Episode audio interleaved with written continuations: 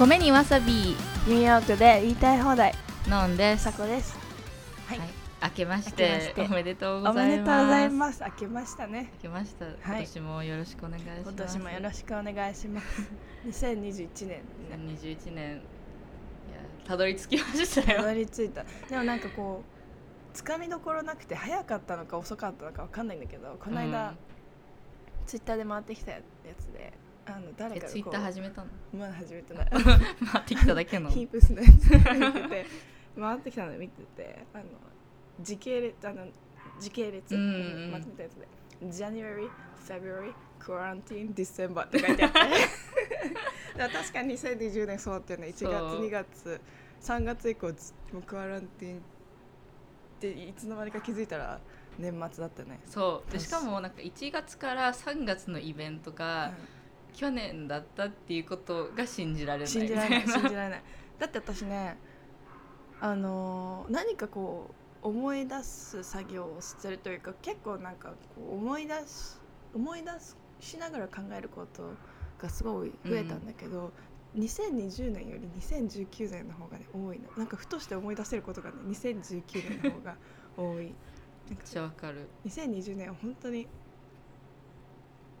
私こう1ヶ月半ぐらい伏せてたからうん。もう結構ベッドと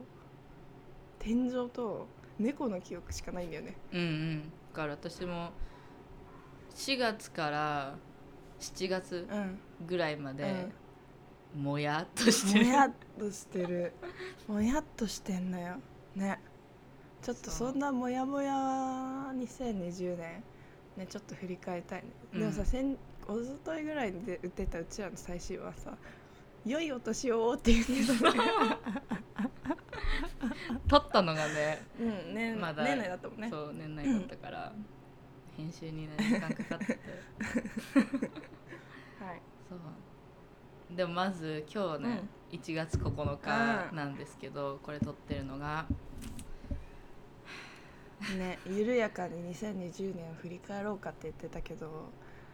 1月6日からの。まさかの1週目にね、うん、大ニュース。大ニュース。こんな大事件が起きるなんてって感じだからそこはちょっとね触れといて、ね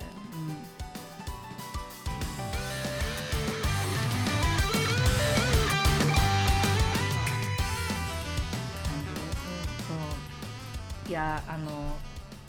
6日か。1月6日。1月6日。そう前の選挙のエピソードで話してたジョージアうん。のラノフ選挙がその日あってだから5日の晩から6日の朝にかけてもうすでにハラハラドキドキしてたわけですよ、で6日の朝にDemocrat の議員さんたちがみんな勝って Senate が青にねうん。うんなったっうんていうニュースが舞い込んできてその時みんな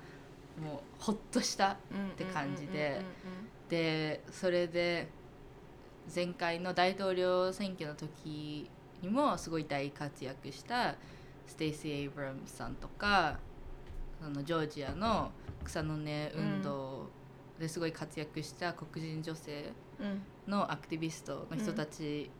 のことをすっごい祝福うんうん。してたムード。そうお祝いのそうそう。はずだったんだよね。なんかやったこみたいな感じ希望がこう見えてくるそうすっごい希望が見える朝で。でそれでまあ一旦ほっとするじゃん、うん。だってまあ一応、ね、5日の夕方ぐらいから、うん。まあ心の中ですごいストレスフルだったからあやっとね、うん。ちょっと発散できるみたいな感じで、うそれで全然携帯見てなかったら 昼間に「え？ちょっと待って」みたいな映像が舞い込んできてなんとトランプ支持者の白人至支持者が上主義のね人たちがアメリカの国会議事堂に乗り込むっていう。んね。でしかも何が恐ろしかったかっていうと淡々とひょうひょうと乗り込めたっていうことで全然なんていうの議事堂側からのなんかセキュリティとかがえこんなに緩いもんなのっていうぐらいみんなガード手薄すぎない？そうガードがすっごい手薄くてだってブラック・ライブスマターの時なんてさなんかもうもう軍隊みたいな感じでこうさ長い銃持った人たちがこうバーッとね迷彩服着て並んでてとかなのに今回なえ単銃みたいな感じで短いあの銃でそんなで普通に押されてたしね。押されてた。しそう。え？でしかも、ね、その乗り込んだ人たちはすっごい自分たちが乗り込むことを誇りに思ってたから、うん、その前々から SNS ですごい拡散してたり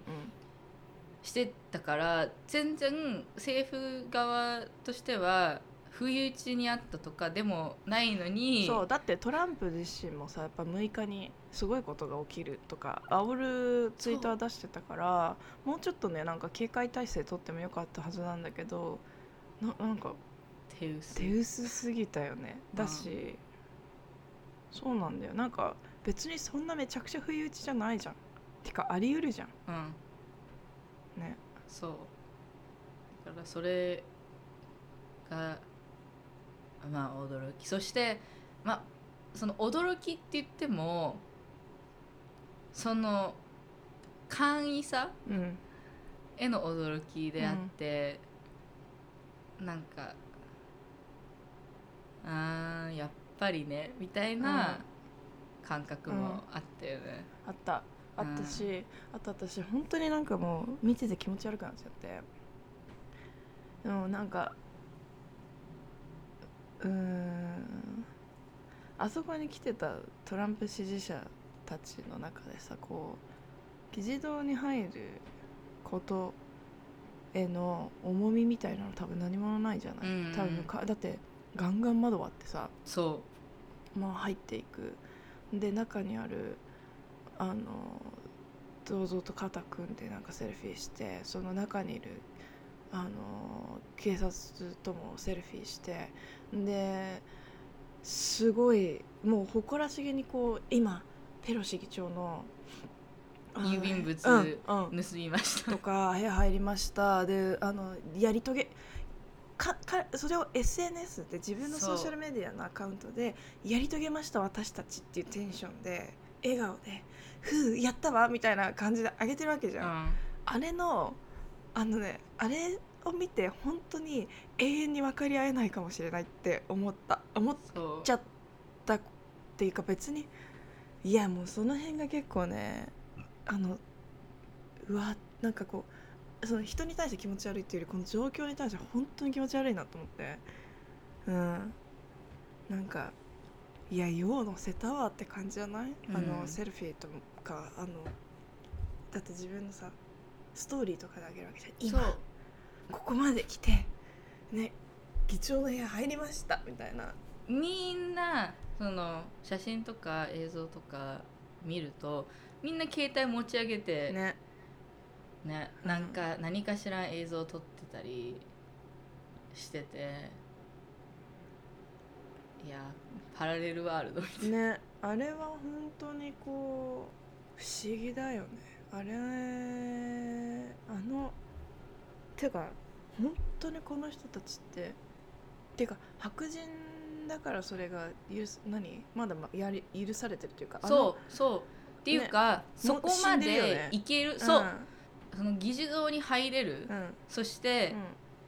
うん、議事堂の中の人の席に座れる、郵便物盗める、窓ガンガン割れる、それで SNS に載せられて逮捕されてないんだよ。逮捕すらされないってすっごい白人特権だと思う、っていうことを多分ね意識してないと思う、うん、あれは。でそれが、まあ、一番一番っていうかさらに浮き彫りになったみたいな。だね、だってもう6月とか、まあ、それ以前の時点でどれだけアメリカという国は白人のために白人を守るためにそして白人でない人を抑圧するために作り上げられた国であるみたいな話題は上がってたのにそれを例えば誇張して話してるとかそれは本当のことじゃないとかいう人たちがいたけどいやいやいやこれを見てうん見てくれようん。みたいな、誰もだって他の人種の人がそんなことをやろうとしただけで多分殺されるだろうし、そのワシントン DC に着くまでに、SNS でこういうことをしますっていう冗談でツイートしたとしてもその時点で捕まる人だっているだろうし、うんうんうんそうどんだけ守られてるんだよみたいな、ねあ。とあそこあのその議事堂一次選挙の時のさあの旗？うん、あの南部のあのなんかあのバッテンのやつ？そうそうそう。ああいうのを持ってきちゃったりとかさあの黄色い旗あれ独立戦争の後のやつか。黄色いなんかあれを何だと思って持ってきてんだろうってなんかすごい自分たちのその愛国心みたいなののなんて言ったらいいんだろうどれだけねじれてるかとかも多分なんか全然なんて言ったらいいんだろうな。なんかああいう持ってきてる国旗とかも見たりしてこの人たちってどの時代にいるんだろうってマジで思ったんだよね、なんかうんあとさあのあの処刑台みたいなな縄？なんだっけあの？そうそうそう。あれまであれでいよいよなんかもいやだって全部本当 hateful う、うん、な今まで特にブラックの人たちとかにとって歴史的にトラウマであうん。るシンボルのものとかをわざわざ、あそこに持ってきてね。そう国会議事堂に持ってきて掲げ、うん、ねああいうことが起きるんだなって思ってしまった。でさ当のさ、うん。トランプはさどこまで本気かわかんないけど俺でペンスがさ覆せると思ったのか知らないけどで自分の支持者煽って議事堂行かせてまあどこまで本当に行かせたのか知らないけどでもうん。煽るに煽りに煽り、まああそこで会おうみたいな話をしてあツイートをして。でまあ日本のめなんかこう日本にから見てる人たちのツイートもちらほら見たけどあのトランプがこうみんな家に帰んなきゃダメだみたいなことを言ってるのを見てあちゃんと返してるって言うけどあれはそうじゃなくてあの完全にあんな議事堂を占拠する占拠しようとしボートボートじゃんあれ。なんかあのそう。あ選挙が認定されるのを阻止しにうん来てるって完全に違法行為。そう違法行為でそれにその人たちに対して「We love you」ってまあまあそもそも「We」って誰って話なんだけどっていう用語でありうん、あの彼らの活動を認めてるわけじゃん。だからそんなだから家に帰りなさいっていう言葉よりもあのス彼のスピーチの中で彼らがしたことを認めていてかつなんだろうね。まあまだここで終わりじゃない感があったじゃん。そう。家に帰りなさいっていうのは家に帰れるっていうわけじゃん、そうそう。そう。今までいろんな起こった他の人種とか、うん。他のマイノリティの人たちのデモだったりプロテストとかは返してもらえないんだもん、うん。すぐ逮捕されるから、だから帰れるっていうこと自体がぬるぬるなわけ。うん。だって他のレポーターの人たちとかがその直後の様子の動画とかアップしててみんな普通にホテルのロビーでうん。くつろいでたあそうそうり、終わったやったみたいな。打ち上げみたいなことやってはあみたいなね。はみたいな。ね。そう。わいやここまで来たね。なんかあの祭りの後みたいな、うんうん。だからなんか本当に一つの国にここまでのなんか現実の捉え方のギャップマジであるんだなっていうのとかもね。すごい。ブラック・ライブズ・マターよりはっきり言って浮き彫りになったよね今回ので。うん本当になんか。っていうかそのブラック・ライブズ・マターの時に言われてたことがどんだけ本当かっていうのが浮き彫りになった気がする、あの人たちが自分たちでこう自ら証明したわけだからそう。ねだってはっきり言ってあれってテロ行為じゃん。そう。いやテロ行為だよ。だからメディアとかでそのことをデモ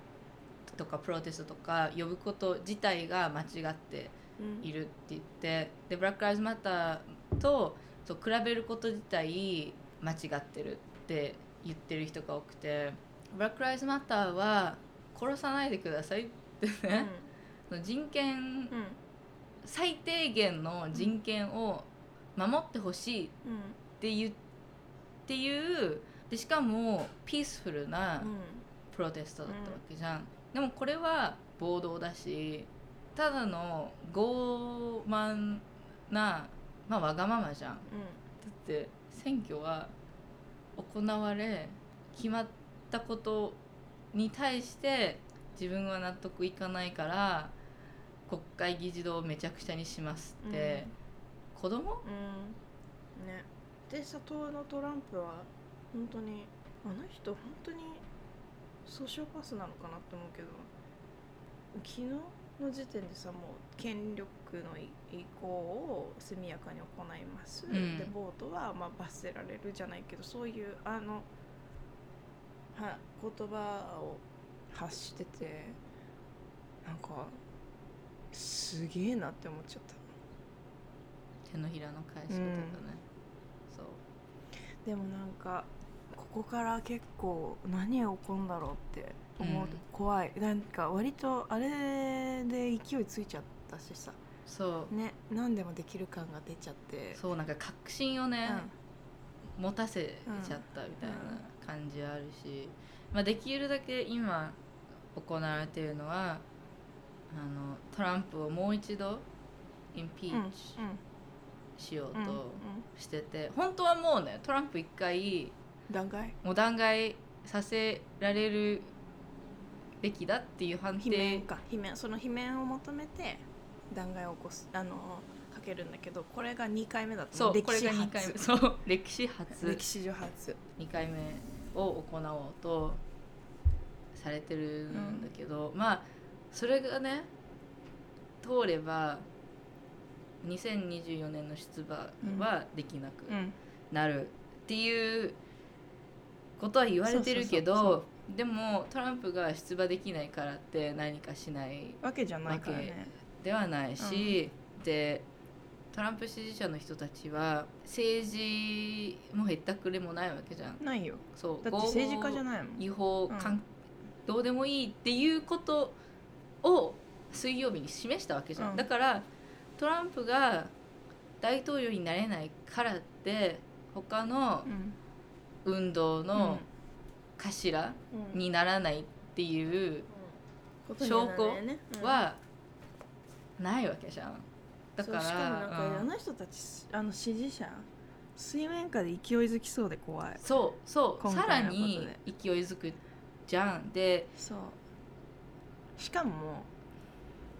このさこの期間でさまさかのソーシャルメディアのプラットフォームがツイッターもフェイスブックもトランプの てかどこに大統領のソーシャルメディアアカウントが凍結ワーニングをされ一時停止されるってさすごいことじゃん。一回無期限になったけどそうそうそう。まあ戻ったけど。なんかでそれでなんかさっさとそうやって凍結すればよかったのにっていうコメントもあったんだけどちょっとあれあ思ったのがでも凍結したらしたでトランプのそのああいう彼自身が発してる言葉が届かなくなるってなんか陰謀論に深みそう増しちゃいそうでなんか単純に凍結すればいいっていうよりもね。そう毎回うその自分に都合の悪い方向にことが進んだら、うん。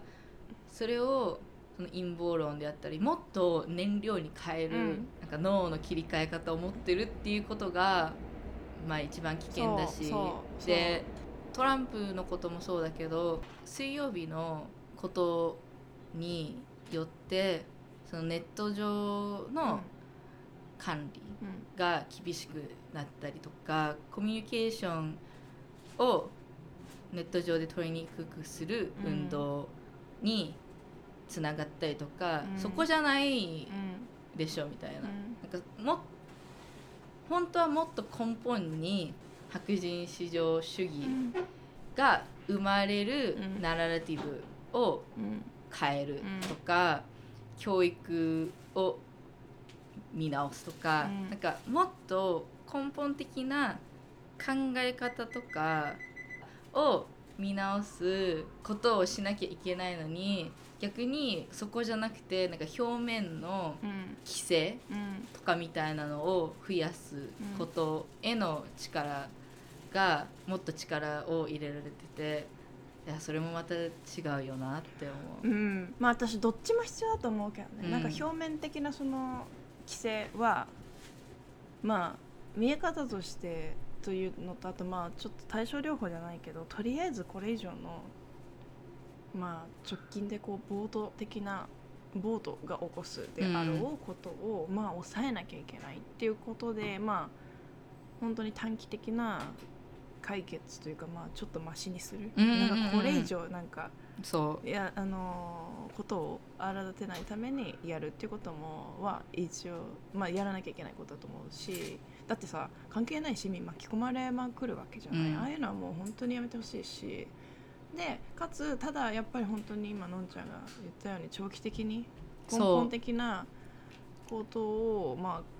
あもうね改善っていうレベルじゃないのよ、うん、教え直し。だからどっちかというと本当に次世代に期待するしかないレベルの話なのよ。もうだってもうもうあの私本当に思ったけどなんか分かりいや無理。うん私はねもうもうなんかこれこんなになんか溝っていうかこんなに違うもうなんか違う次元というか違う世界に生きてる人たちだなって、ね、確信をね持ってしまって。でやっぱりそのトランプっていう大統領が出てきて彼が当選して4年まあ大統領として活動してかつそこに支持者がいるっていう事実に対してじゃあそこに何があるのかっていうことを理解しようとは思うけど、うん、それでなおまだ支持者でいるっていう帰結にたどり着くことは絶対に理解できないって思った、うん、そこのプロセスはもちろんその事実だし現実だしでもそれってなんかこう別にそこに対してのサポートがあるとかじゃなくてただ何が起こっているのかっていうアンダースタンドなだけであって、うんうん、でもそれでなおトランプ支持者であるっていう帰結になるってどういうことなの？そこはね一生理解できない、うん、何があっても。こんなだって非常に下劣じゃんあの人。やっぱ支持者からしたら多分あれもなんだろうな。なんかこう一人のなんだろうああいうのがせなんだろうななんか変な発言しちゃうのも含めて人間らしくていいとか言ってる人とかっていやいやじゃあそれが仮にねたった一人の人間であなたの周りにいる人間でそれでも好き嫌いだったらいいよ。でも大統領ではないでしょっていう。政治を一国しかもかつグローバルで見た時にアメリカってさ、まあ、リーダーシップを取らなきゃいけない中でなんかそのじゃあ例えば合理的に見て政策面で見た時にじゃあ経済ちょっと良くなってるじゃんとかがあるけどでもそれとあの一国のリーダーが法を顧みない行為を促してっていうのってもうその時点でアウトじゃなくてその時点で大統領だと思わなくないっていうところとかも含めて、うん、なんかこれでなおトランプ支持者だっていう人たちっててかそこがどれだけなんか重いのかって知ってんのかなとか、ね、ちょっとなんだろう。やっぱ生きてる次元違うし考えてる次元も違うし。うんなんか普通にその溝をブラック・ライブスマターの時にこう見てたその一つの国の中にものすごい違う次元でギャップを持って生きてる人たちがいるっていうことのなんか非常に深い再確認をね。してしまったし、うん、でね全然関係ないんだけど私年末になんかね私の結構近い知り合いというか、まあ、近い人の友人から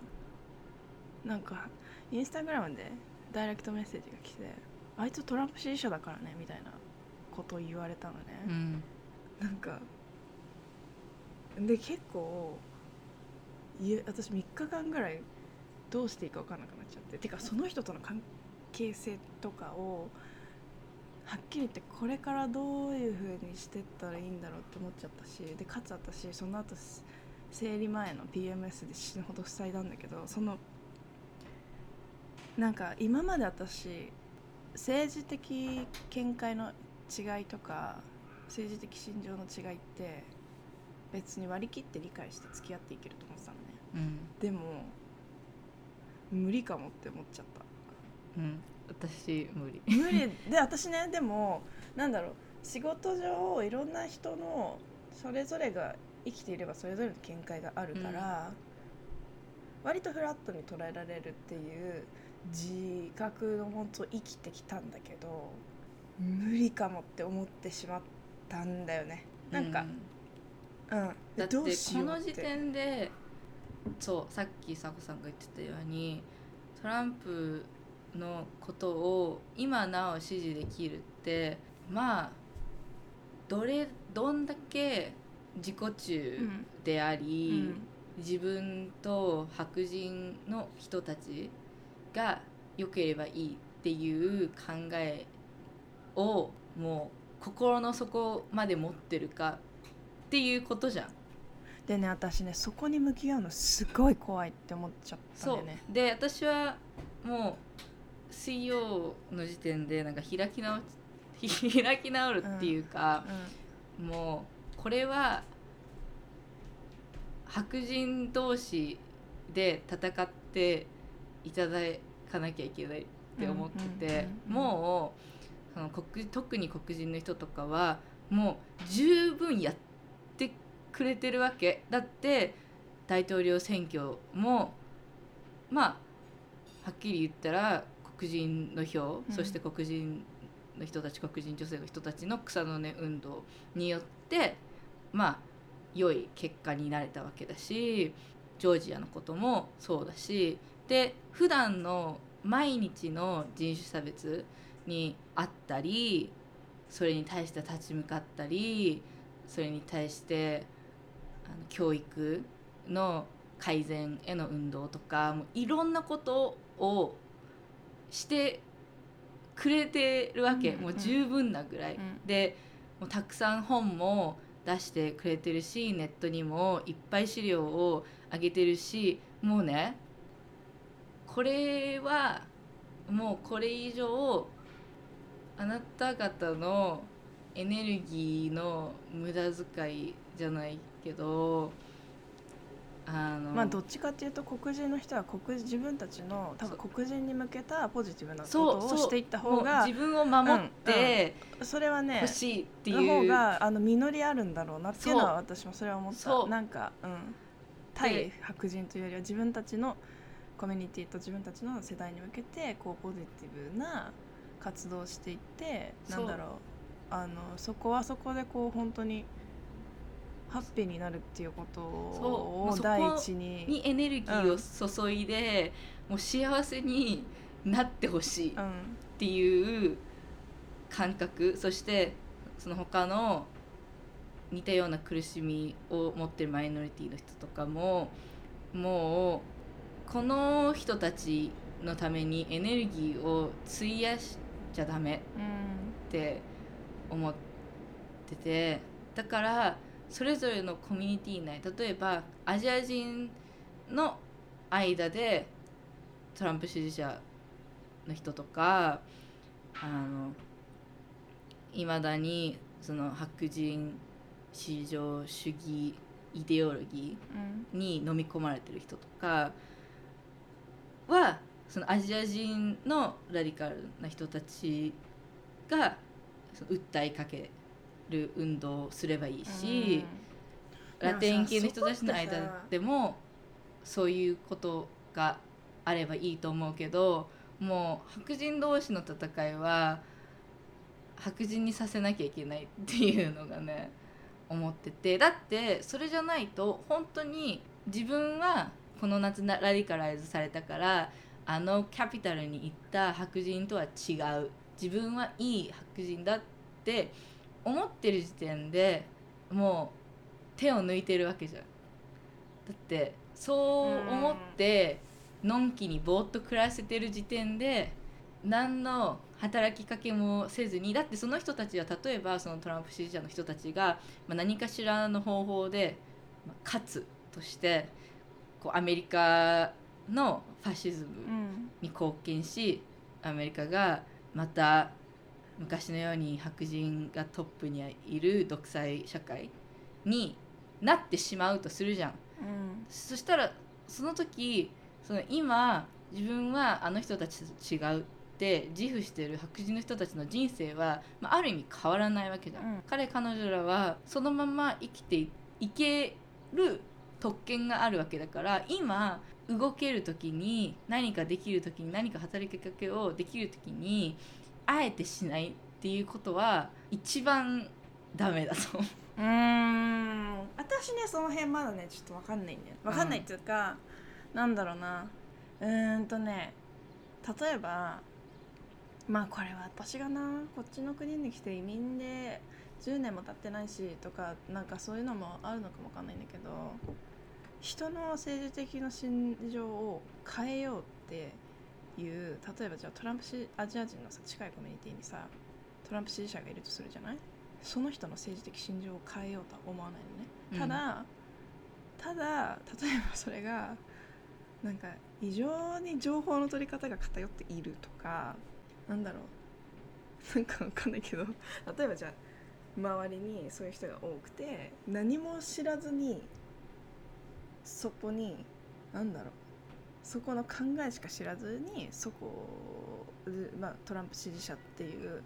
状態だったらあ何も知らないんだな。じゃあ情報つうかなんかこうできるその人が多分その考え方に対して見直しを図るだけの情報を提供したりすることはできるけど、うん、変えようっていうマインドは私にはないのね、だってその人の判断であり考え方でありなんだろうもうめちゃくちゃ考えた上でトランプ支持者なんだったらそれはもうそれだと思うの一つの考え方として。だからそこはまあなんだろうね。うん、うん、不可侵領域。めちゃくちゃ考えられる人はトランプ支持者になることはないって、意外とねあのねいる私ね割と周りにあこの人トランプ支持者なんだっていう子がいるんだけど、うん、すごく考えるタイプなの考えるんだけど考えた上でどこか例えばまあ割と若者でトランプ支持者にいるなっていう中で見てて見受けられるのが反リベラル。反リベラル体制。だから反リベラルはいいんだよ。いいいいというか一つの考え方だからその見てる場所が全く違うんだなっていうことは多分理解せざるを得ない部分ではあるのね。なんだけどまああのテレビに映ってるトランプ支持者たちってマジであの考えてないというか感情とかその謎のそのねじれた愛国心とかあとはまあ考えた上で白人ファーストなのよ。白人至上すぎそうそれがねそう。私はトランプの存在とか思想が一番そう俯瞰的に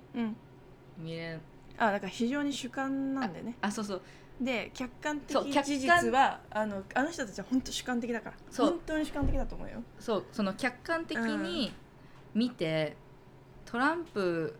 あ違う分かった。何を言おうとしてるのかはトランプ支持者の考え方を、なぜ完璧に客観視して分析してもなんかウルボロスになるかっていうと、それは彼の政策とか政治とか、そういうこととか全く関係なく人に対する暴力とか差別とか、あの弱い人を懲らしめてもいいっていうことがベースにあるから、その彼の例えば政治的手法を認めるとか言ってる人たちは、さっき言ったことうん。をあえてそれを取るって言ってるよそていうことだから、私は信用しない。私はね信用はしてないよ。でもそれは一つの選択肢であってであと私はなんかこうまあ周りで見たその反リベラルの人そのなんだろう自分と同世代でね。あのね普通に同世代との会話の欠如めっちゃでかいんだろうなってまあ一人に対してすごい思うんだけど、うん。うん、なんか凝り固まってるよすごく。やっぱり。でかつやっぱ私もそのトラ同世代でトランプもう上の世代だったり自分と全く関係ないザ白人のその上のね中年の人とかってもうなんかもうもうなんだろう。私も別に話したいと思わないけどで自分の周りの同世代でトランプ支持者がいてさっき言ったようにその向き合うの怖いって理由がどんなにトランプがじゃあ例えば事業家として見てね成功してるその彼はもともとビジネスマンとして事業家のバックグラウンドがあってそれを今までの大統領とは違うやり方で政治に持ち込んだとしてそれはそれで認めるポイントがありますよ。って言われたらまあそうなんだろうね。でもさ人種差別者じゃん。っていうところでそこをね良しとしてそこのそこのじゃあ一つの政治的手法なのか反リベラルな考え方のもとそこのトランプ支持トランプ支持者であるっていうことはわかるけどこのでもさ人種差別者じゃん。他者に対して何してきたかっていうことをそれを置いておけることへの向き合うのがすごい怖いの私は。だってどう考えても無理だもんあんなの。そう。私はね。だからそうそこが一番怖い。だってもう向き合っても暗闇なんじゃないかって思っちゃう。だってだってあんだけ一つの人種に対してレイピストだテテロリストだって言ってでなんかこうまああの壁移民入れないように親子を引き離すってああいうのを見てきてでもそのトランプ支持者の発言ででもさみたいな。トランプってまだそのじゃあ移民引き離しとかしてるけど実際にめちゃくちゃな暴力行為してないじゃんみたいなことを言うんだけどいやいやでも親子を引き離すっていう時点で暴力行為うんだしっていうその他者のその人生を崩壊し破壊しにかかるっていうアクションであることは間違いないじゃん。大統領としての実力行使みたいなところで、でもそれをその人たちはじゃあなんか本人たちはロジックとして考えてるのか分かんないんだけどそれを「でもさ」って言えるところがもうね一生向き合えない。うん。もうね無理。無理すぎて無理。なんかもうほもうねあの底のない闇にしか見えない。うん。絶対に分かり合える兆しが本当に見えない。だからもうねそれはねなんかだなんか向こうからさそれって感情論じゃないっていうのかもしれないとするじゃない？そのじゃあ人種差別見てて嫌じゃないって。だって友達に数人でもさブラックの子がいたりでそういう人たちの話聞いたらどう考えてもはっきり言って感情的にねトランプを支持することって絶対に無理なのね。だからそこをなんかなんだろうアメリカっていうどどどどどのいやどの地域とは言わないよ。ニューヨークの地域だったらさ普通にいろんなね移民のコミュニティがある中でトランプ支持できるってマジでどういうことなんだろうってうん。本当に思ってしまう。ん。でもまあ街う、うん。ニューヨークもねうん、郊外に行ったら結構分かるね。しねね。そうだよね。あの留学生の子とかね。だから本当になんかだからこそだからなんだろうもう分かり合うというよりは本当に次世代に向けた根本的な情教育をし今生きてる白人に対して人種差別とか構造的差別についての理解を求めるって非常に無駄なんじゃないかってはっきり言って思ってしまうから、うん。その、まあ、白人じゃなくてねはっきり言って日本人の中でも私の周りでもトランプ支持者いるし本当に黒人は何それぞれのコミュニティがうまくいくようにやっぱり働きかけて例えばさそのさっき出てきたジョージアのさ草の根運動があって選挙で久しぶり28年ぶりぐらいだよねあれ、うん。あの青にフリップしたの。は、うん。っていうような活動をすれば白対白人としに動かなくても彼彼らは制度的にあの何かを変えるチャンスや機会をどんどん得ていくわけじゃない、うんうんそういうことを地道にやっていくっていう方が、ま、マジでなんだろう実りあるよねって思う。ああいそう。う人たちに話しかけるよりも。でうん。そこで私は思うのはその今の、まあ、自称リベラルだったり、うん。自称ラディカライズされたうん。白人の人たちは、一応今のうん。システム、うん。構造上まだその草の根うん。運動をしている黒人の人たちは、例えば社会的地位とか権力とか受け継いだ経済力とかがあるから、もうそれをどんどんそっちの動きうん。をうん。補助する、うん助ける、うん。もっと力をつけられるように動くべきだだっね。そうだね。でそれはそうだ。思うのが私がさっき言った、うん。この白白人同士うん。の戦いはそこにあると思うけそうのそだね自分がリベラルであったりラディカライズされてると思ってる白人の人たちは自分をトランプ支持者の白人の人たちとセパレートするんじゃなくて、自分が持っている能力だったり資産をどうやって、じゃあリベラルとして何するのって話だよね。そうそう、うん。どうやって駆使できるかうん。っていうのが、そうね。一番そこはさやっぱさあれだね別の教育だね。超長期的な次世代に向けた教育とじゃあはっきり言ってさ白人の人ってこの間の6日白人がどれだけ特権階級であるかっていうのとか見てるわけじゃない？だから結局運動の中で白人にしかできないことってめちゃくちゃあるからそれをただ単にブラック・ライブズ・マターで一緒になってなんとなくねあそこになんかこうマーチに参加してでなんかやっぱブラック・ライブズ・マターのマーチとか写真撮りに行って見た時にやっぱね黒人の人のギャップめちゃくちゃあるのよ。若い世代でも。あなんか、あレモネード売ってる美味しそうとかそういう話になっちゃうわけあかっこいい子いるからアドレス聞こうかなみたいな。だからそういうなんだろう真剣味のギャップというかだからどう考えても同じ運動を一緒の歩幅で同じことやってもあまり意味がないから白人は白人にしかできないことが何があるのかっていうのを知る。でそこは白人にしかできないそう。 education だからそこはねそうそれは本当にそうだと思う、うん。それ思う、うん。だって一緒にブラック・ライズ・マターのマーチに行ってよし写メ撮ってたらね、うんうん。そう。何の貢献もしてないわけ。しかもさ同じ SNS ポストしたとして捕まるの黒人のことだからねっていう。そう。でしかも逆に自分の写真の奥とかに写ってる黒人の子とかがうん。捕まるわけだから逆に害じゃん、もうん。ね。そう。本当にね。だから本当にその自分の特権うん。とその特権に伴う責任うん。っていうのが何なのかっていうのをすごい見直すべきうん。だと思う、うん、そう。だからそこだよね。なんか一緒にやるっていうか本当にあなたたちにしかできないことあるってこの間の6日でもよくわかるでしょっていうところなんだよね。そう、うん。だって私のブラックの友達とかがその水曜日うん。になんでうん。自分の白人の知り合いがめっちゃテキスト送ってくるかが意味わかんないって言ってすごいキレてて、うん。なんていうの？利用されてる感その白人の人たちにでも私はあなたの友達だからねみたいなうん。メールが、うんとかテキストが届いてて、うん。じゃあ何かしろよみたいな、うん私にメール送ったからって誰が助かるわけでもなく、っていうか逆に気分悪くなる、うん。だって自分はああなたにとって自分が白人至上主義じゃないっていううん。うんなんか道具、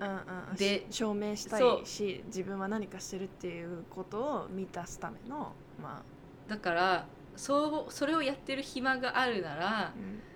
そう。自分ができること、うん。自分白人の特権があるからこそできるこうんうんうんうん。とを調べてくれよってね、そうなの。そうそう。そこなんだよね。そこで「What should I do?」とかを黒人の人に聞くこと自体がもう間違ってるみたいな。だってさっき言ったように資料とか全部あるんだから。もうそのし作業とか仕事とかはもうされていて自分でググればあるのに、うん。水曜日にすごいトラマタイジングだったりリトラマタイジングうん。な経験をした黒人の人たちにじゃあ私のために働い働いてくれって言ってるのと同じじゃん、うん。その時に。うん白人として私は何をすればいいんでしょうって黒人の人にメールするって、うん。だからそういう根本から変え変わんなきゃいけないんだよなって思う。んうん。そうだね。そうなんだよ。そこは本当になって思うよね。基本的に運動がやっぱ黒人マイノリティ主導じゃん。でそこを白人がサポートをするっていう形になってるんだけどなんかそれもさもうちょっと白人が本当にできることをガンガンやったりとかね、うん。そういう動きはもっとどんどんあった方がいいっていうかないと多分変わらないことがあるから。うそう。でそのサポートしてる方法自体が本当にサポートになってるかとか、うん。そういうこととかもすごいうんうん見直さなきゃいけないと思う、だってう例えばの6月のさうん。うんあのブラック・ライズ・マターの時にいろんな企業がブラック・ライズ・マターをサポートしますみたいなステートメントを上げたけど社内では黒人の人は絶対昇格うんできないようになってるとか、表明の前になんか社内構造の見直しと改革をした方がいいんじゃないってはっきり言って思うよね。だってそれ外向けじゃんみたいそうなそう。でそういう会社とかがまあ上層部がさ、うん。みんな白人なわけじゃん、うん。だからそういう構造を変えられる人たちは白人なわけじゃん、だから自分の立場で一番自分の立場を一番有効活用うんうんうんできるみたいな、でもまあそれには自分で考える力を、そうね 育まなきゃいけないあとなんか黒人の子に何できるかなっていうんだったら多分同じような考え方を共有できる白人は白人同士で何できるか考えた方がいいんじゃないかなとか思うよね。そう。うん、だって本当に今ある運動に参加するって多分自分だったら何ができるかみたいな。だって私みたいなのもさじゃあ何できるかとか考えた時に多分話したりするって同じコミュニティの人と話をしてじゃあ自分たちだったら何が身近にあって、どういうことだったらできるんだろうねとかさそういう話だから。でもそうなんだよね。だから白人は白人同士で多分もっと話をして何すんのっていうのを多分そこも考えな黒人のねまあマイノリティの子に聞くというよりはっていう感じだよね。うん。うん。そうなんだよあとはなんかなんだろう。あと全然関係ないんだけどトランプのせいっていうかトランプのせいというかまあせいなんだけどなんかもう共和党ってすごいなんかイメージついちゃったよね。なんかさ例えばさ今回のじゃあバイデンにが次期大統領でホワイトハウスも上下院も過半数民主党が取りましたやりましたみたいな感じなんだけどだから共和党はっきり言って保守派が保守派の意見と保守派だからこうできること、まあ、だからせっかく二大政党あってさ健全にワークすればさ民主党と共和党がちゃんと何それぞれの見地から見地とそこにいる人材でいろんな政治的な解釈とどういうどじゃあアメリカどうしていくみたいな考え方できるけどなんか結構ツイッター見てるともう共和党悪みたいな感じにもなっててそれってなんかもうもう二大政党本当に機能しないんじゃないのとか、じゃあもう二大政党じゃなくもっともっと増やしていくのかとかもいろいろ出てるけどその前になんかもう共和党ってこれからなんか本当に今回のですごいイメージついたなとは思う。この4年で。ねうんうんどうなっちゃうんだろうとまあだって見た目的にはね、みんなその共和党の人たちは、さっきの「でも」って言える人たちであるっていうイメージになっちゃったよね、うん。本当に。それってでもなんかもうさこっから行くと本当になんか二大政党の意味ある？感じ。うん。大本当になんか VS 構造になっちゃったなって思うそう。しニュースとか聞いてるとこれから溝が深まるばかりですねみたいなコメンテーターいて、いやいやいやす今深すぎるんですけど、うん。みたいな、うん。うん。うん。これ以上。ね。だからな。どれぐらい深いかまだ見えてないだけでしょみたいな。うんそうなんだよねでさなんかその反リベラルの意見とか聞くと例えばさじゃあウォール・ストリート・ジャーナル一番多分あれだと思うけど例えばニューヨーク・タイムズですら多分今リベラルっつうかまあリベラルだいぶリベラルでじゃあこの若い子に向けて先導的だってまあちょっとプロパガンダっぽいさもある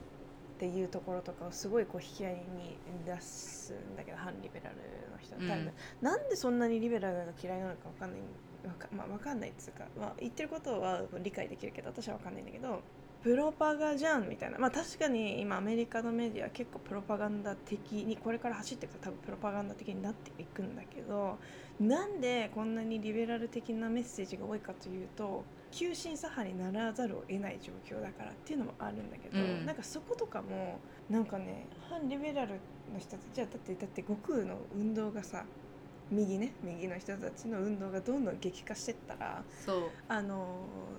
そりゃリベラルもどんどんリベラルに寄らざるを得ないし例えばじゃあその食経済のさ縄をニューヨーク・タイムズは一面にしたわけだけどニュースの。あれとかも多分じゃあ見たらうわまた出たリベラルだとか言うんだと思うけどあれはもうやらざるを得ないわけじゃん。そう。だかだってあれだって事実なのらそうそうそう。だから悟空の動きがどんどんどんどん激化すればそりゃメディアはどんどんもっと急進左派になっていくじゃない？そう。するとリベラル嫌いリ反リベラルの人たちが見たらもうなんかメディアプロパガだって言うけどいやどちらかというと割と何？リベラルにならざるを得ない状況はあるんだよっていうところとか多分なんかあんまり見えないしかつそうしていくとどんどんどんどんね陰謀論の深みもははまると思っててなぜなら多分大手メディアに対して公平じゃないって思ってるし、うん。嘘だと思って引いては嘘だと思ってる人たちも多いじゃん。大手メディアは嘘しか流さないみたいな。でどんどんどんどんなんか謎の独自リサーチを深めていってなんかその なんかねそれでそっちの情報に染まっていくけどでもあのいやーだからこう。そう。でしかもうん。そのリベラル自体も、まあ、リベラルがいリベラル内うん。で問題視されているのはリベラル自自称リベラルの人たちがぬるいからその過激化した保守派の人たちにまあ負け負けるわけじゃん。とかそのリベラルの人たちが普通に余裕持って何も考えずに生きてる間に1月6日のね、うん。計画が堂々とネット上で行われるっていうことがあるわけじゃん、うんうんだからやっぱりそのプロパガンダじゃないけどただ単にリベラルを自負しているだけでは何も変わらないし何も改善されないうんっていう情報は事実だと。そうだね、まあそうだな。ただメディアの役割からして見た時にまあリベラル強いしなとはまあ言うのはまあ確かに多分普通にフラットに見たらねめちゃくちゃ煽るじゃん。てかブラック・ライブズ・マターの時とかなんかリベラルすぎて大丈夫かなってはっきり言ってメディア大手メディアがねの立ち位置としてそれは煽りすぎだろっていうようなのも多分確かに市場にあったからそれはそれでまあ一つなんかなんだろうな。例えばリベラル派があの今回このペンタゴンが何取り下げなんだっけなんかアクションを起こしたのに対してそれを褒めたたえるみたいな。なんか非常に大手メまあフラットで情報をジャーナリズムで伝えるべきものがフラットでなくなるっていうのは一つまた別の話だと私は思ってるんだけど、だからそのリベラルをこうリベラルにするために行動を促すためにめちゃくちゃこうアクションを働きかけなきゃいけないんだったらそれは多分もはやもうなんかこういうこう何？フラットな立ち位置のメディアがやるっていうよりなんか違うやり方とか本当例えばさっきのちゃんが言ったようなその周りにいるその今メディアやってるけどもっとアクションっていうか活動できるようなところに行きたいっていうので多分そういうジレンマも絶対にある気がする、うん。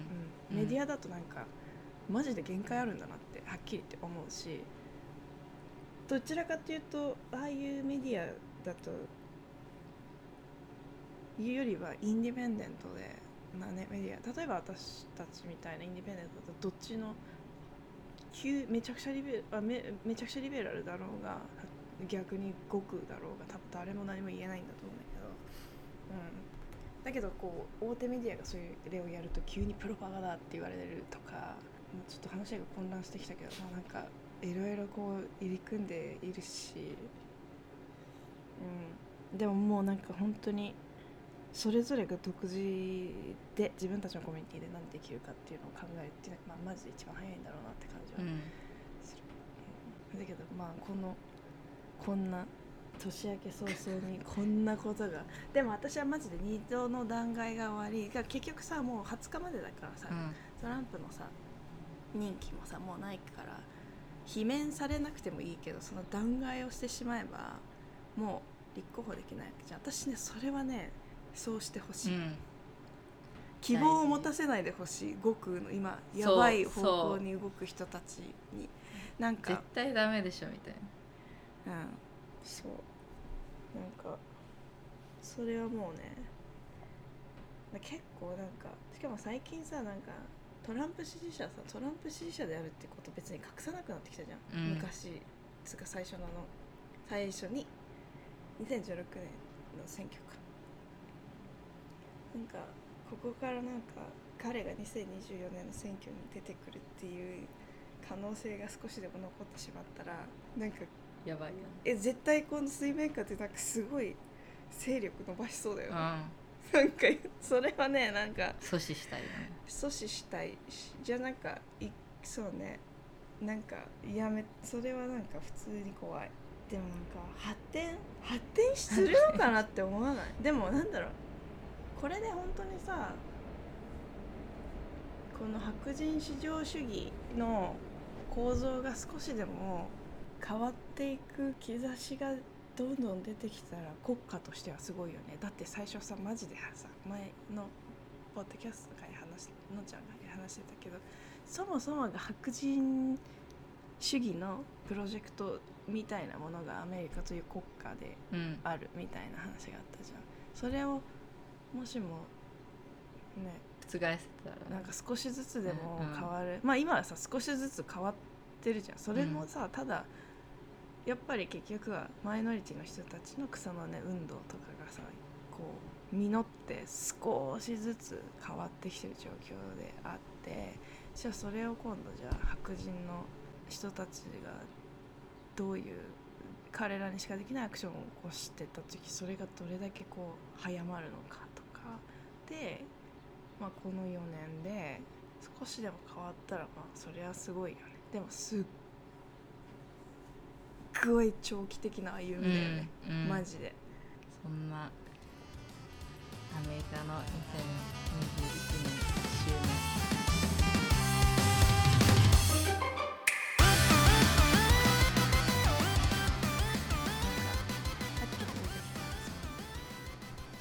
ゆるりゆるリベラル、うん、ライフスタイルリベラル、いるってさ話してたじゃん。そう。だからなんか最近よく聞くの私の南部とか中西部とかの、そのよく保守派と合わせ合わせて思われてる州とかから来てるリベラルの子たちがすごい町で育ったリベラルの子たちとかにすごい見下されるって言って文句言ってて本当は南部とか中西部とかでリベラルになって目覚めてそれに対する運動とか草の根とかアクティビズムとし、うん、をしている人の方がもっと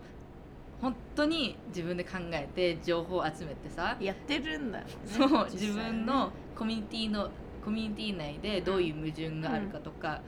を考えて出した結果自分はこういう考えを持ってますみたいな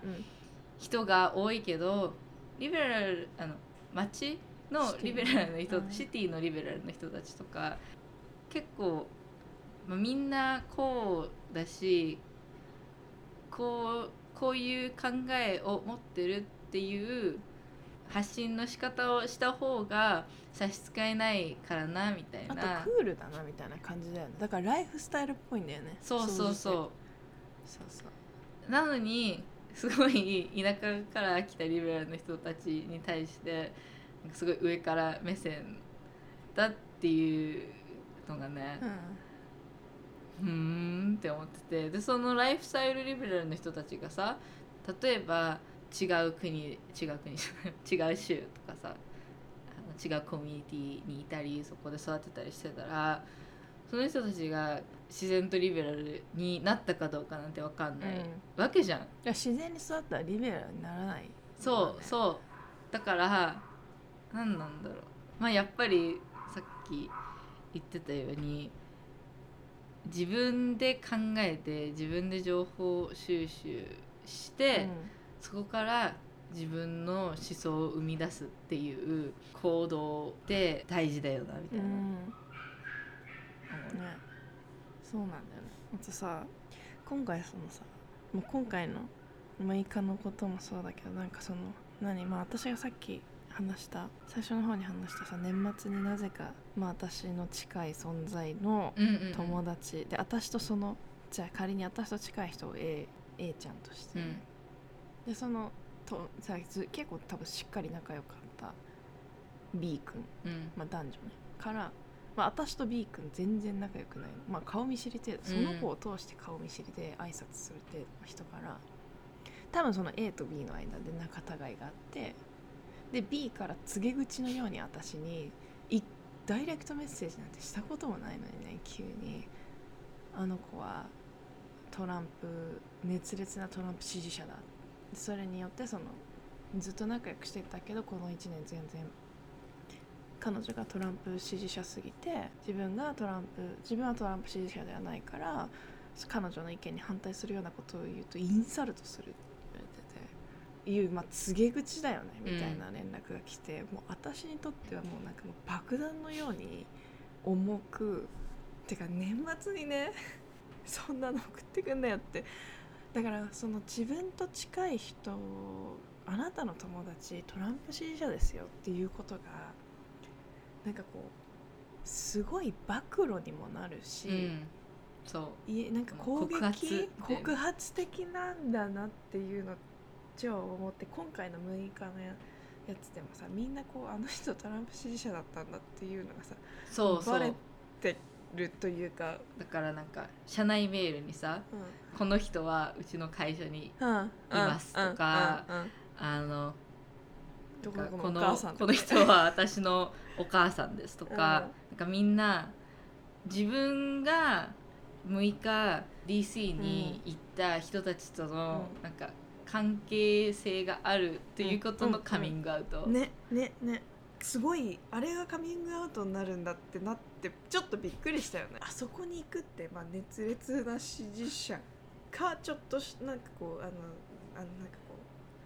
セルフィー撮りてえなぐらいのうんなんかちょっと冷やかし軍団、いずれかだもんね。そう。で潜んでた人たちがさ出てき自ら出てきた。そう。なの。そこもさ驚きだよね。うんうん。そう。でささなんかあのうんのんちゃんも言ってたけど例えばのんちゃんがさブラック・ラブ・イブスマターののデモのがこう起こってる時期にさそういう情報を載せるとさあのそう静かにブロックされてあつまりこの人たちってそうそうそう。あれなんだなっていう。その時にその情報とか資料とか拡散してたりシェアしてたらそうブロックされたりそれで気づくっていうねあみたいな。この人もそうだったんだみたいなとかあるね。静かにブロックされたりしたらまあうんみたいな感じだけど、うん。たまになんか最後の一言みたいに残していく人とかもいるわけだから DM で。やだね「今までありがとう」みたいな。いやいやは？みたいな。もうなんかただいただ静かに去ってくれる。そうそうそう。しかもなんか遠い知り合いでさ別にそんなに話したことなくてただどっかでまあフォローしてくれたんだなみたいな人なのに私はあなたに失望しましたみたいな。あなたはそこまでプログレッシブだったなんて言ってさ、いや私クイアなアジア人でスタンドアップコメディとパフォーマンスアートしてる人間のことを今プログレッシブでラジカルだって気づいたの？みたいな。今まで何を自分に言い聞かせてたんですかってね。思う。ね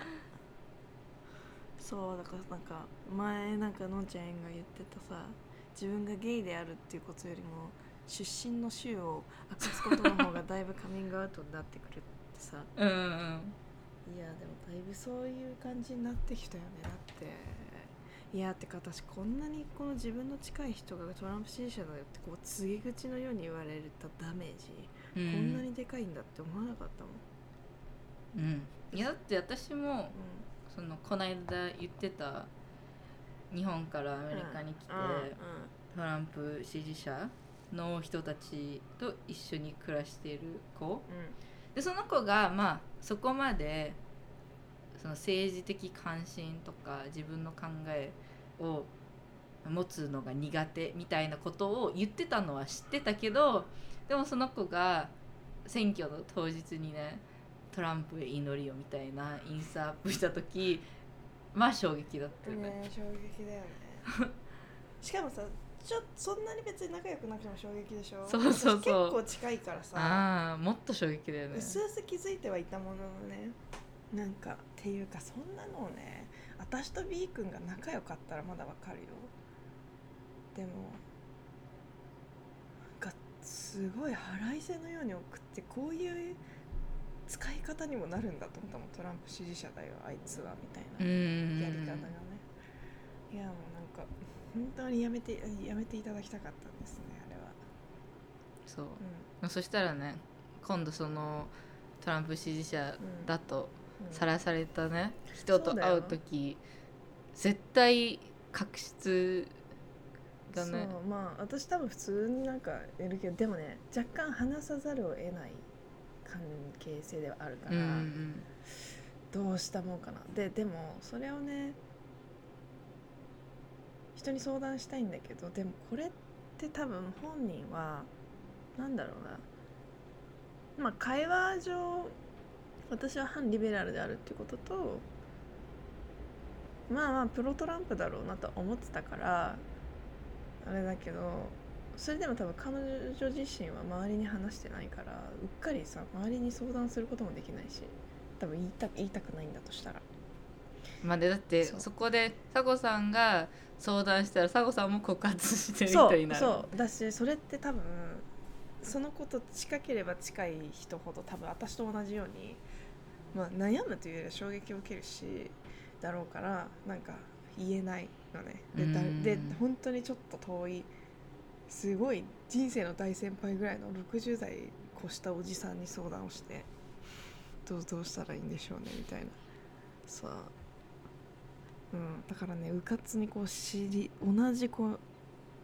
共通の関係性上関係内では相談できることもないから本当に年末の31日と1日ずっとそのこと考えててさうん。本当に嫌だなと思って。そう。でオープントークしてみたらって言われたけど本当に嫌だなって思って。気気が何を話すのよりも嫌。まあねそれもね、怖い。イモーショナルレイバーだからね。そうだよだしさそうエモーショナルレーバーで私はねあのもうエモーショナルアペタイトが進みやばかった。本当にどうしたらいいんだろうみたいな。こんなことにもなだからこうこっからなんかわかんない。最近本当にトランプ支持者であるってことを隠さない人が増えてきてる。大や大っぴらにする人増えてきてるけどでもなんか特に私いやまあ20代30代とかさの世代ってさいやまあ隠さないやつ普通にいるけど特にシティで生きてる人とかさこう隠してトランプ貼って結構いるじゃん、うん。そういう人たちからするとさ結構カミングアウトだよね。うん、だって、ほら前回サンクスギビングとか、うん。友達の家とかでよくするって言ってたじゃん、うん。で一回呼ばれた友達うん。の,、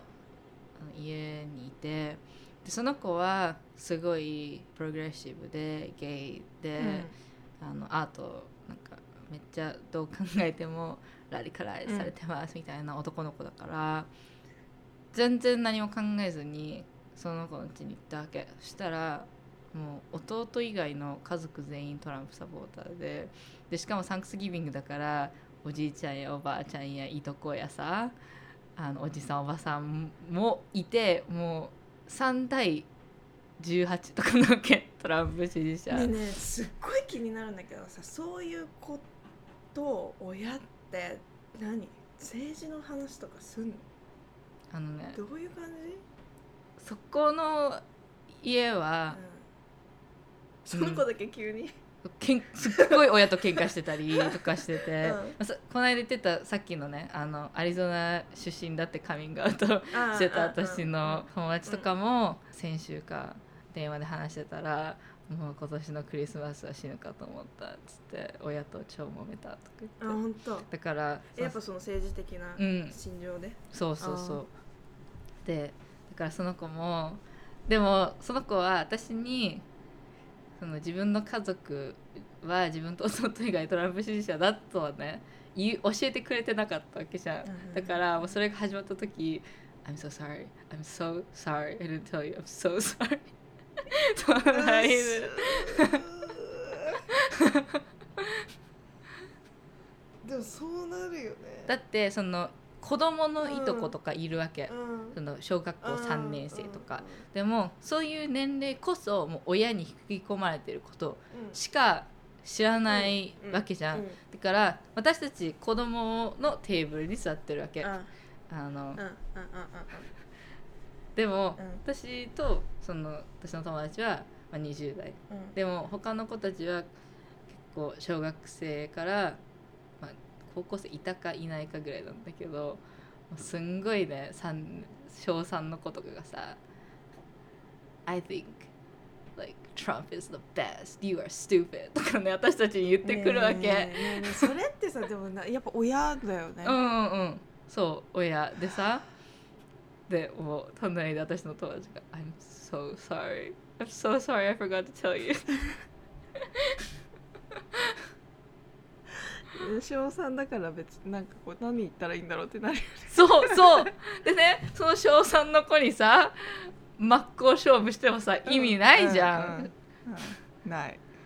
それがねもうちょっとさ例えば10代後半とかだと「えなどうしてそう思うの?」とかさ「あなたなんでそういうね見解になったの?」とか話はできるけど小3 難しいよね。難しい、うん。だからねあれはあの時ショショッキング。その子がさめちゃくちゃさ調べてさだってさなんで無理かというと年齢で無理って言ってるわけじゃなくてなんで無理かっていうと本当に考えた考えて考えて考えてトランプ支持者になった小学生だとしたら多分もしかすると目の前の若者たち自分より年上のねこのお姉さんたちが反トランプというか、まあ、トランプ支持者でない可能性はあるだろうし今のこの何若者でかつのんちゃんこっちからあのこのアメリカの土地でマイノリティなわけじゃん。マイノリティの人たちがあのトランプ支持者でない確率は高いっていうことも多分きっとすごい調べてたら知ってるじゃん。でもさそんな堂々とさトランプがすごい一番もうベストだみたいなことを言うってことは多分何もそ自分では考えず調べず親が言ってることをね真似したんだろうなっていうのがうそう。うもう分かるじゃんその言い方で。だからもう話してもしょうがないじゃん。そう。うん。だからねいやーあれは不思議な体験だっでもなんでってすごい聞いてみたいえなんでそう思うの？なんで？た、そう。えでも、ー、みたいな。すごいね。で私は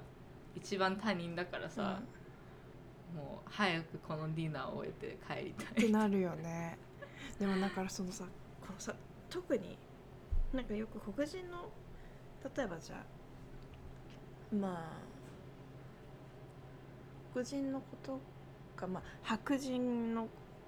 親親世代とのギャップあるじゃんすごい考え方に。だからそういう時なんかどうしてんだろうって思うのね会話とか。うんうんうん。だって親がさプロトランプでさ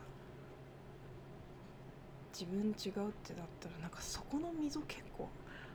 大きそうじゃない？なんかだって例えば日本とかでなんだろうまあじゃあ支持するまあじゃあボートするあの候補首相候補が違うってなったとしてもまあまだその政治的な見解のみというかその何せじゃあ政策何やるのかとかさその内容であ支持違うんだっていうことできるけどまずだってでも方やその人種差別の話抜きに話せないこっちだとさもうなんかエモーショナルな溝でかいくなるよね、うんうん。って思う。うん。なんか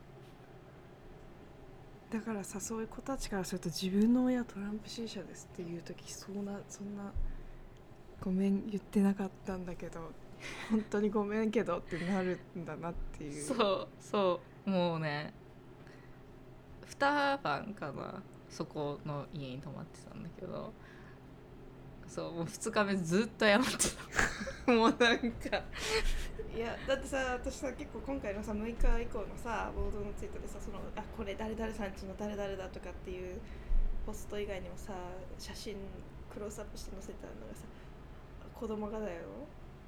自分の母親がここに参加してたなんて信じられないみたいなポストとか上げてる人たちもちらほらいてさ、なんかうわってなった、うん、ずっと謝るってみたいな感じで。そう。でできるだけみんなでご飯食べてる時以外はもう自分の部屋に隠れて。ってなっちゃうよねだって。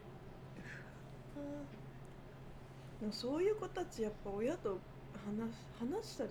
するのかな政治の話とかって、うん、その子はしてる。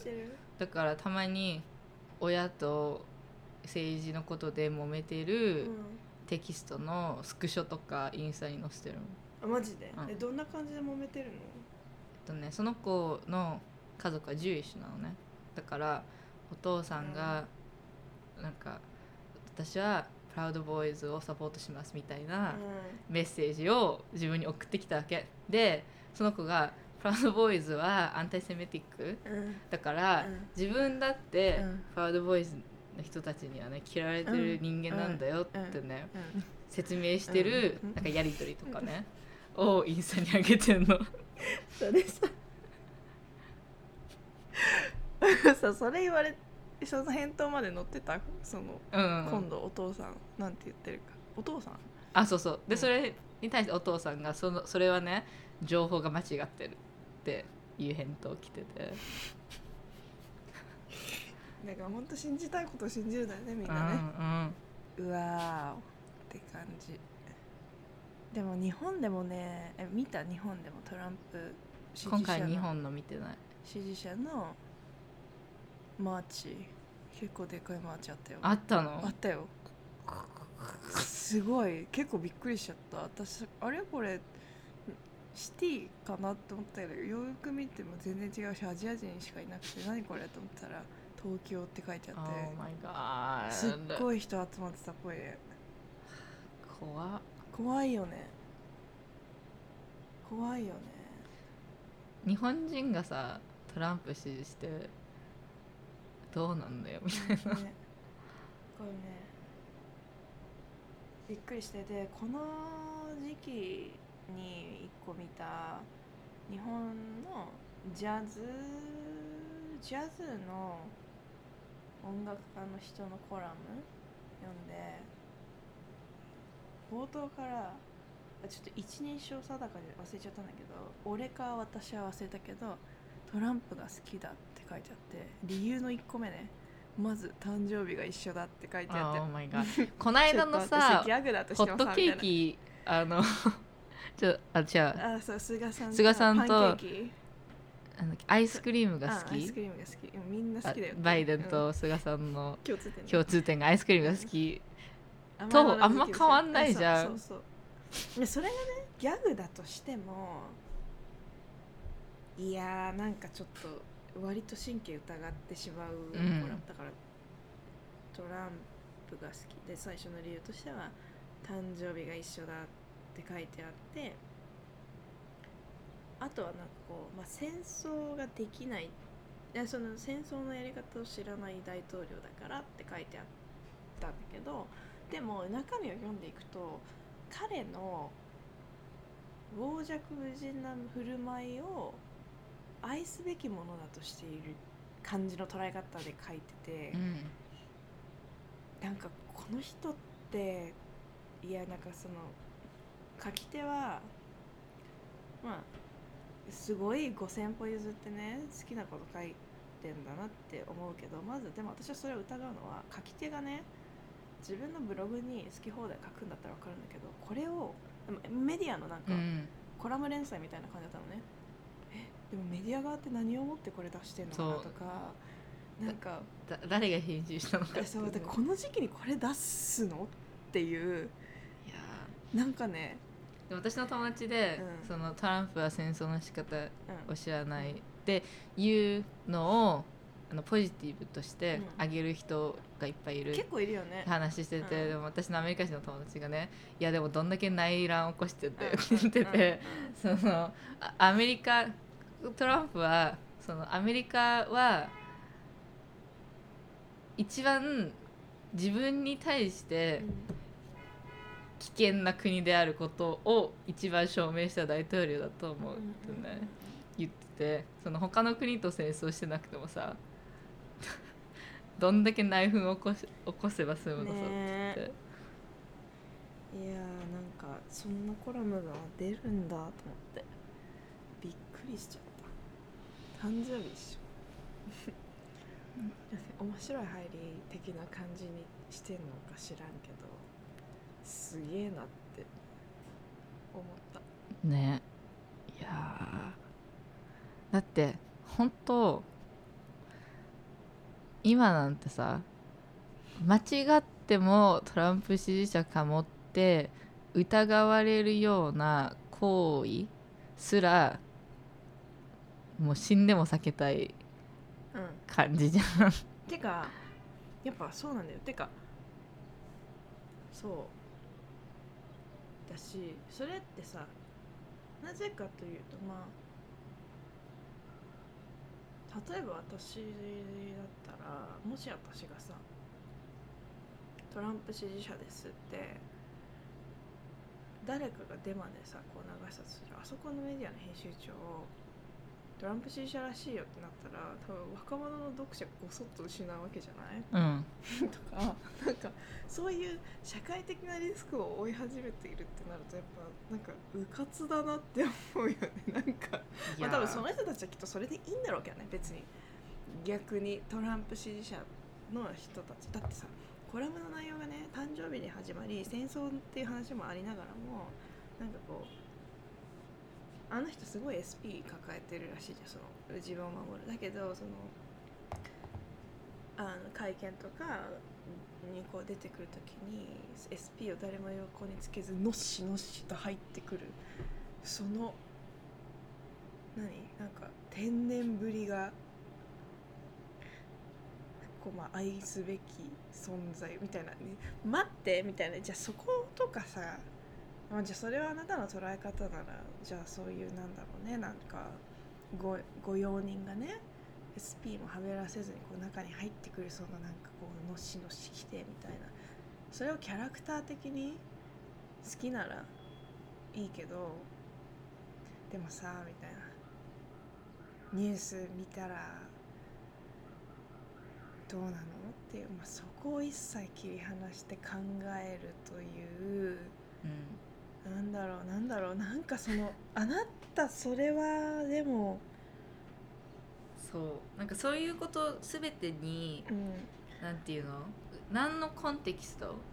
も考えずに書いてるんだなっていうのがすごい見えるし、うん、なんかもうね趣味の趣味で釣りが好きっていうテンションと一緒な感じ。そう、うん、そう。それはたまにそうそこまで日本のメディア私はフォローしてないけどたまに話す日本の人とかのトランプの捉え方があまりにも面白がりすぎてて怖いなって思う時もある、うん、だって例えば、あの情熱大陸でさトランプタワーに行きたいって言われた時、私本当はすっごい引いたから、ねニューヨークでにいてっていうかアメリカでね住んでてトランプタワーに自ら行きたいなんていう人いないからトランプ支持者じゃない限りとかそれからトランプタワーに落書きしに行くとかじゃないか、ね、そうそうそう。トイレ行ってみたいとかね。そうじゃなくてそういうギャグだと思ってることとかも引くわって思うし、うんね、でまあそのトランプがさ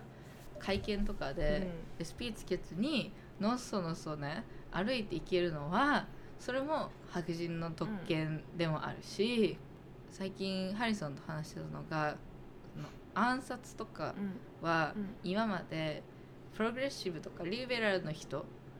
しかされたことがなくてコンサバティブ保守派の人たちってそういう身の危険に実は歴史上あまりあったことがないから平気なわけじゃん。ね、でしかも、まあ、前の大統領がオバマだったから、オバマさんがね SP つけてるの当たり前なわけ。黒人の大統領、初の黒人の大統領だから、だからそれに比べること自体ほんと間違ってるわけ、ね、だからそういうことも考えずにただ面白がって書いてるっていうのがねそうだから好きになり方が単純にキャラクター性みたいなところな感じとかある。その面白がりもなぜかっていうと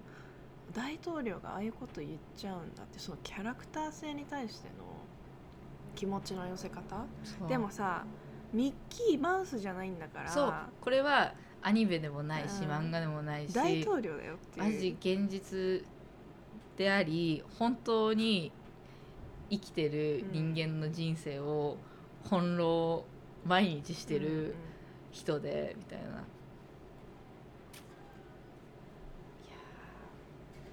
嫌だよね。うん。びっくりしたそれは。ていうかこの時期に読みたくなかったなと思ったけど読んじゃった。で案の定。逆にね怖いもの見たさうわーって。マジかって。だからでも多分ね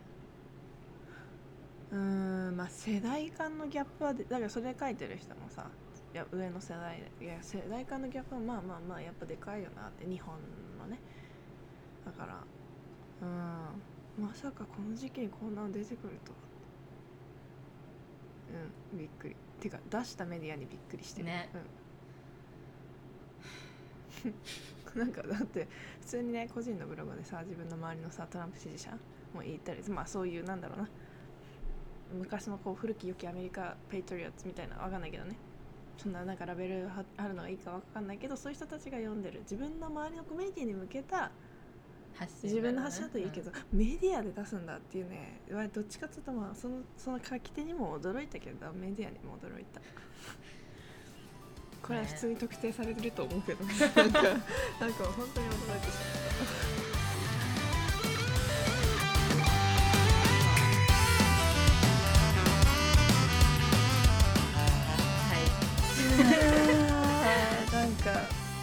たら